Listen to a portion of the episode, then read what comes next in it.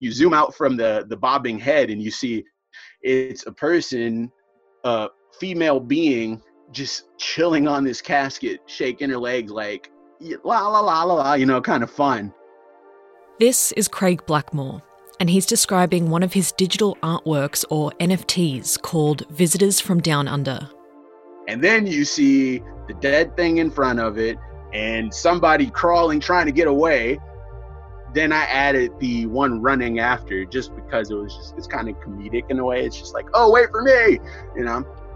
The scene Craig is describing resembles a GIF, but carries on for longer, about 23 seconds. Its caption reads It seems like some kind of things have spawned from the underworld and are sucking the lives out of a lot of people. With the pandemic and everything, you can't skip around that. Like it's on, on the news, it's on TV, it's on social media. You're seeing death all the time. So that piece was kind of like, yeah, how the pandemic's creeping up or how you're forced to deal with it. Visitors from Down Under is just one of millions of NFTs promoted and sold on the internet. And they're redefining the art world. I have just sold my first piece of crypto art, and a lot of people are talking about how much money everyone's making. It sold for more than the original painting did from the exhibition. So um, that was that was absolutely insane. I'm sure many of you are like, "What the hell are NFTs and what's this crypto art thing all about?" It's literally in my entire newsfeed. It's like NFTs, making millions with NFTs. What are NFTs? This person sold an NFT painting for sixty million dollars, and there's so much.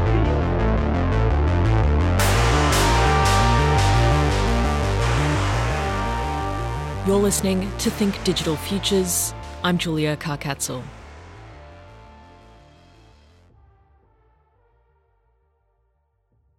Craig lives in Detroit, Michigan, and he says his best work is done in the early hours of the morning. Because nobody's bothering me, nobody's calling me, nothing's open to do. So I can sit there, shut everything out, and just create.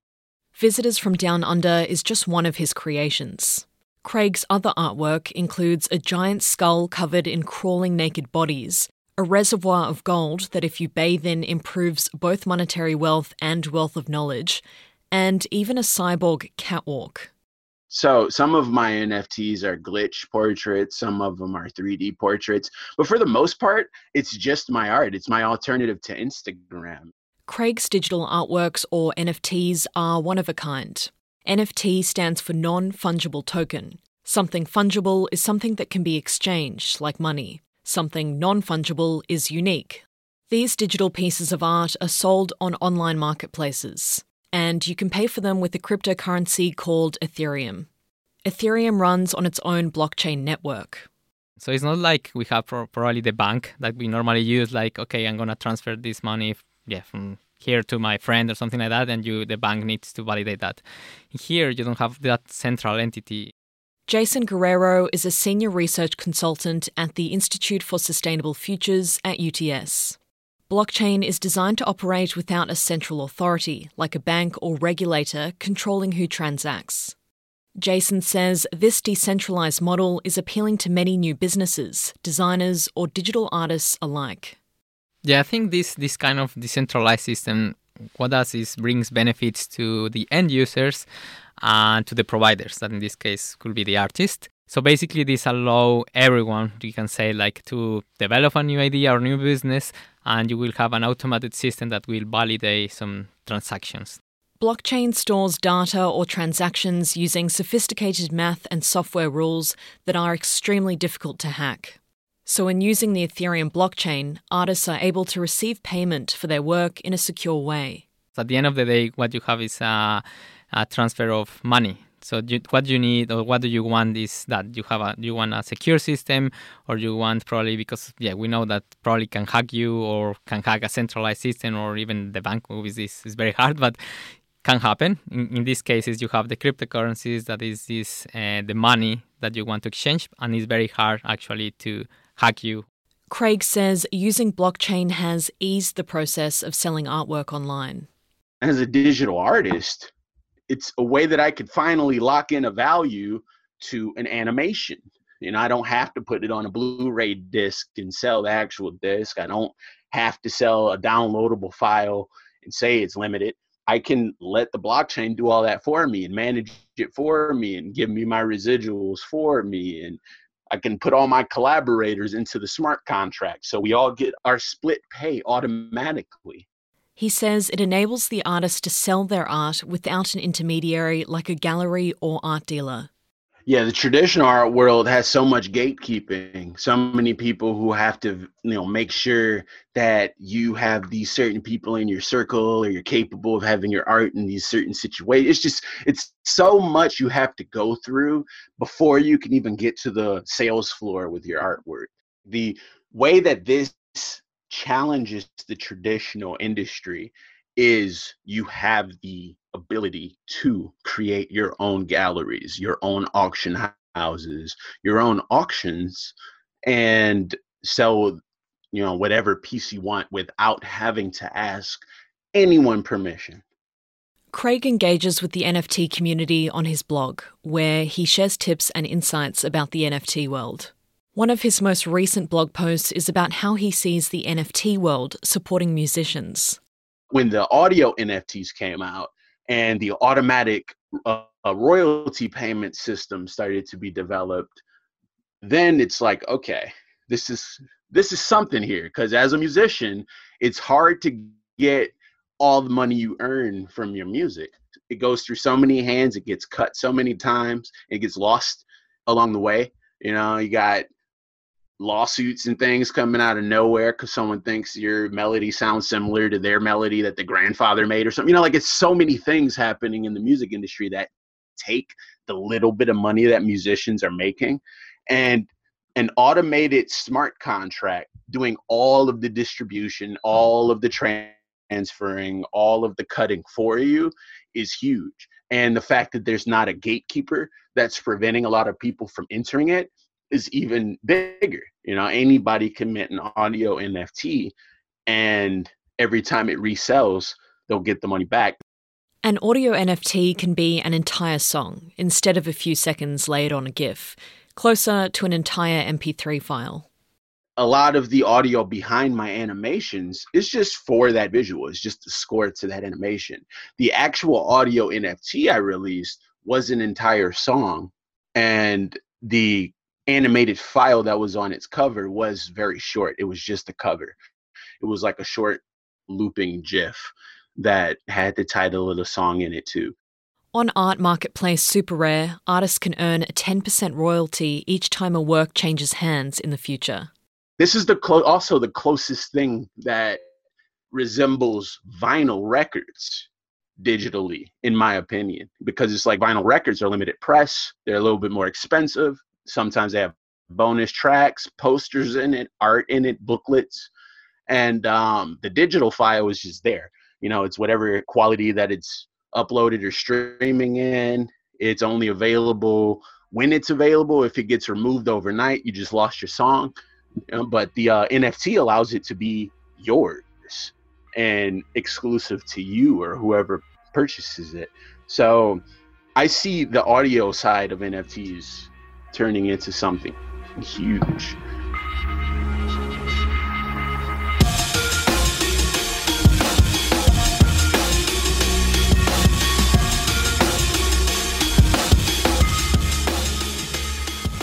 NFTs come in all shapes and forms, and they're selling for a lot of money online. Twitter CEO Jack Dorsey sold his first ever tweet from 2006 as an NFT for over $2 million, one of Craig's artworks sold for 1.7 Ether, which translates to about 6,000 Australian dollars. Well, determining a price uh, has always been kind of tricky. And I typically charge anywhere from a few hundred to a couple thousand for some of that work. It depends on how detailed, how in depth that work is. If it's an animation with a lot of uh, objects in it, a lot of cool textures, something that took me all day or maybe multiple days or a week to make, then I charge my typical commission price, uh, which right now is about an Ethereum and a half for something like that. So, why are people spending so much on NFTs? I got two answers for that. I got a realistic answer and then I have the NFT friendly answer. The NFT friendly answer is that it's scarce, it's rare, it's minted to the blockchain. There's only one of them minted versus multiple editions of it. Uh, once you get I'm not minting it again. So if you have it, it's yours. I'm not gonna burn it. You know, it's it's only yours for as long as it exists on the blockchain. The realistic answer is it's hype and a lot of ethereum users today were involved back when i first started where i mentioned the price of ethereum was only a couple hundred dollars so a lot of these users have a lot of ethereum to play with Craig says buyers in the NFT world can be compared to a community of Pokemon card collectors. The collector's value is owning the property rights to the work. So yeah, realistically, it's it's a ridiculous price point. You know, it's very expensive. I personally can't afford to pay that much for art, but in Ethereum world, in the NFT world, it's really cheap. It's one Ethereum's one dollar to a lot of Ethereum collectors who got in early. One of the best things about NFTs is flexing on your purchase. So everyone wants to get whatever is a flex so if they're buying some really cool animation from someone and they dropped a thousand dollars on it, they're going right to Twitter and showing it off. Like, check out what I just bought for a thousand dollars. And everyone else is like, wow, they just bought that for a thousand dollars. I want to buy that for two thousand dollars if it's available for it. Or I want to try to get it from them and just show like, ha, you bought it. I just bought it from you, you know, and it's crazy. It's a lot of ego pushing, you know. It's also about legacy, about being on the blockchain forever. It's kind of weird, but uh, yeah, people want to have that attached to their name. They want that price point attached to their ledger, their visual representation of their reputation on the blockchain. And uh, everyone believes that it's going to be, you know, solidified on the blockchain forever. So everyone's thinking like, oh, in a hundred years, when people look back at the Ethereum blockchain, they'll see that I was not only one of the first NFT adapters, but I dropped bank on NFTs and I had a very experience or expensive collection. So yeah, it's um that's really what fuels a lot of the sales is that people are they're showing off what they've purchased and yeah, uh, some of the stuff comes with physical, tangible copies. So that's a good thing. But most of it is just digital files. But some artists are jumping off the NFT bandwagon for the sake of the environment. Dude, even if I use no energy for the entire rest of my life, it would like barely equal what I was about to use on this one NFT drop. 138,272 kilowatt hours of energy and emitted 85,700. Numbers are also comparable to flying a plane and burning jet fuel for five weeks straight nonstop, or using a computer for 334 years. Oh man, I was freaking out. Transaction between an artist and buyer needs to be approved or authorized before being added to a block in the chain. Block miners across the network solve extremely complex computational maths problems to verify these transactions. This process is called proof of work these computers or servers need to validate that information and agree and make the consensus. And after that, you have the transaction. So that is why it's so secure. You need to validate across the whole or every all the miners that you have in the system. Proof of work uses up a lot of energy. Block miners are likely to add more blocks to the blockchain if they have more computational power, which is fueled by electricity. Currently, the mining of cryptocurrency Bitcoin on some days uses as much energy as the entire country of Poland and generates 37 million tons of carbon dioxide each year. You are rewarded if you actually solve the mathematical puzzle. So how you can solve it faster or probably you can, how you can say like okay I'm to solve it or I'm to be rewarded. You just increase your computational power, put more resources, that represents more consumption and yeah so product is like uh, yeah i don't know that spiral like you want more and more and more and that is going to result in uh, this big impact in the environment. Ethereum has committed to upgrade to a more sustainable model, Ethereum 2.0. This model hopes to reduce emissions by a method of verification called proof of stake.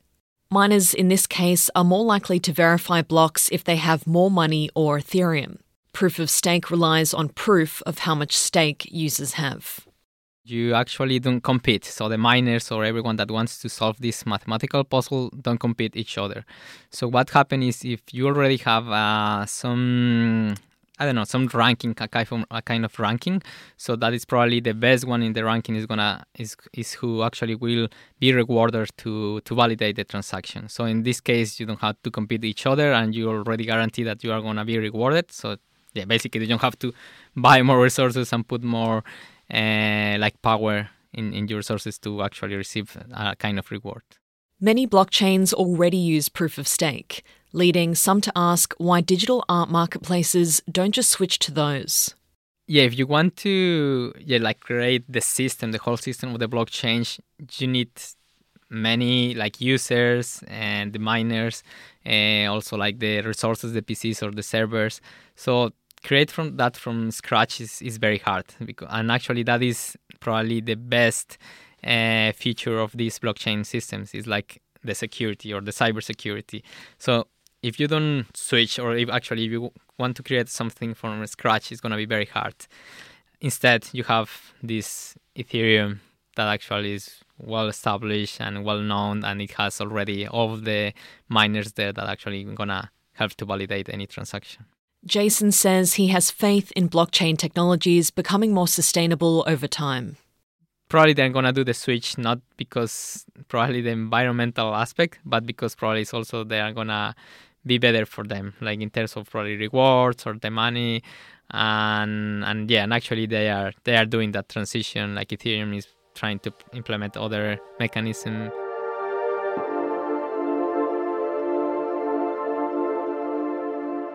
A lot of NFT artists are commenting on the NFT world itself in their art bewildered by digital evolution and possibilities for the future. One of the first ever NFTs on the Ethereum blockchain, released in 2017, was a collection of pixelated alien portraits called CryptoPunks, art made about blockchain technologies. Just recently, NFT artist Lance King implanted a chip in his hand containing a private cryptographic code representing an artwork. He named it This Is My Body of Work. Craig says he likes to celebrate the crypto world with his artwork. So when something like this happens, it's a whole new industry, a whole new system, new technology, new everything, new artists, new mediums, just everything about it is new. That's exciting to think about. Like when I first got into NFTs, I would almost dream about this because it's just like, wow, you know, everything about this has not existed before a few years ago as an NFT artist, I want to make sure that the public kind of understands that through my art. There's just so much happening within the NFT world, technically, that you can talk about. For Craig, the legacy is real. That technology is pretty nuts to think about. You can create a virtual token that lives forever on a ledger you know even if the art itself can be tampered with changed or moved that that point of existence the fact that you did it is there and it's in whatever wallet owns it so if someone inherits your wallet in 100 years or if your grandkids inherit it they can look back and be like wow look at all this generation one nft art talking about what nfts are in a creative way you know